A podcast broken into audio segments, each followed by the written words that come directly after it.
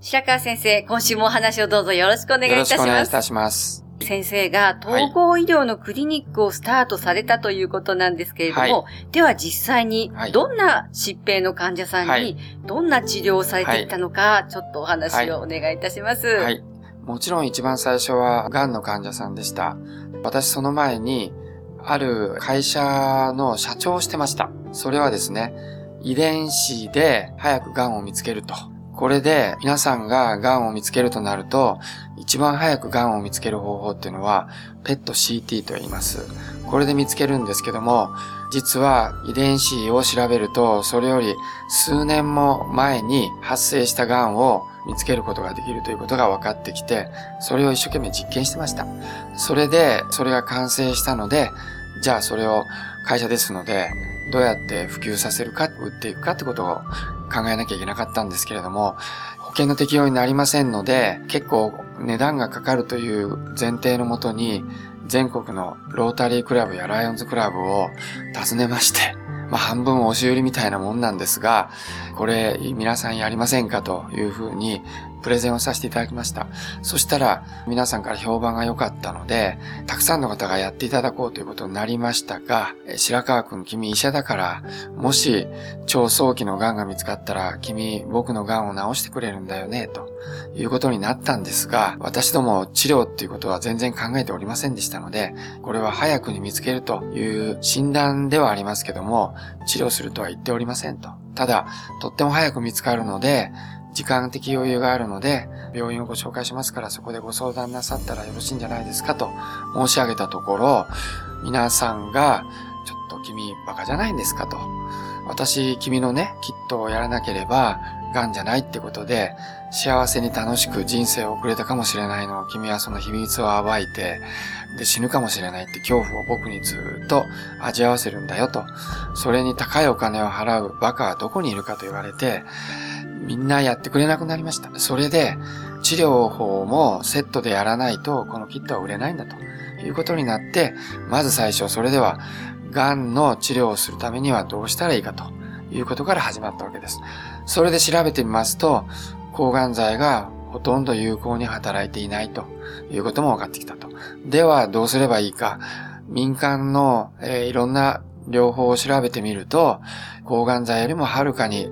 有効なものもたくさんあるということも分かってきました。それから遺伝子治療やその他の治療など、とてもいいものがあるということが分かってきました。患者さんが求めているのは助かるということですから、西洋医学のとても優れたもの、それから病院ではやっていないけれども民間にやっていて、名前は売れてないけれども能力として非常に優れたものがあるんであれば、一緒にやったらいいんじゃないかと。いいとこ取りになりますけれども、それらを組み合わせてやったら成績が上がるんじゃないかと。その結果、前にも申し上げたと思いますが、遺伝子治療と温熱治療と免疫治療、それに最近はある種のいろんなサプリメント、この4つを組み合わせていくと、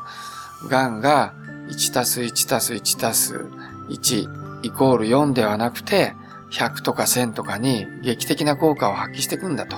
いうことが分かりましたので、これを率先してやっていくってことで、まずがんの統合医療的治療をやるということでスタートさせていただきました。はい。それでは、その患者さんのケースバイケースでどういう組み合わせにするのかっていうのはそれぞれ違うという。はい、そういうことになります。はい、そのやり方としては、今、がんの患者さんがどの程度、一番重要なことはまず、がんの患者さんの中にどれだけのがん細胞がいるかということです。と言いますのは、がん細胞はどんどん分裂して増えていきますので、もしがん患者さんの中のがん細胞の数が大量にあるということになりますと、我々がいくら頑張っても、がんを全部消し去ることができない。すると、その患者さんを助けることができないということになります。これ我々よく患者さんに例え話をしていますが、ウサギとカメの競争ですね。ずーっと先を走っているウサギにカメが追いつけたのは、ウサギが寝てしまってその間にカメが抜いたと。これをがん治療に当てはめますと、もうはるかに多い数のがん細胞が倍々で分裂して、すごいスピードで数を増やしていく。このままでは我々の治療がとても追いつけないと。では、それに勝つためにどうしたらいいか。がん細胞がウサギのように油断して寝てしまうという状態に持ち込むにはどうしたらいいかというと、遺伝子治療薬なんですね。遺伝子治療薬というのは、分裂を止める遺伝子が壊れているということでどんどん増えていくというのを、止めるという意味で、正常な分裂を止める遺伝子を癌細胞に送り込んで分裂を止めるということになります。そうすると、癌細胞はもうそれ以上分裂しない。そうすると増えるスピードがガタンと落ちますので、後から我々がじっくりといろんな統合医療的、さっき申し上げたいろんなものを組み合わせて、後から追っかけていって、癌細胞を全滅させるチャンスが巡ってくると。こういうことになります。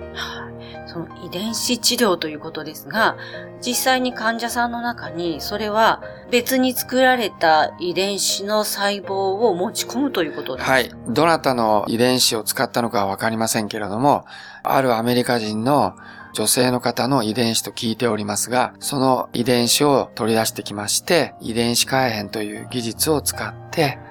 ベクターという運び道具の中に組み込みます、その遺伝子を。そして、ある種のウイルスにそれをつなぐと。そうすると注射で打ちますと、ウイルスが遺伝子を運んで細胞にくっつくと。そして中へ入っていくと。その時に後ろにくっついている遺伝子を中へ入れ込むことができると。これによって分裂を止める遺伝子が癌細胞の中に入っていって、その遺伝子が働いて癌の分裂を止めることができると考えられています。はい。これは拒否反応みたいなことっていうのは起きないんですか？ほとんど起きません。と言いますのは、普通風邪のウイルスを使いますので、皆さん風邪になられた時にお気づきの通り、頭の先から足の先まで全ての細胞にまんべんなくきちんと入ります。ですので、ある臓器に入らないとか、ある人には入るけどある人には入らないとか、そういう、ばらつきというのは起こらないというふうに考えられています。はい、わかりました。大変興味深いので、また来週もこの続きをお願いいたします。はい、お話の相手は FM 西東京の飯島千尋でした。野口英世の遺志を継ぎ開発されたパプラール。病気のもと、活性酸素を分解するのでいろんな病気の回復に役立っています。がん、糖尿病、アトピー、喘息、諦めないで使ってみるといいですよ。健康飲料パプラール。お問い合わせは武蔵野製薬で検索。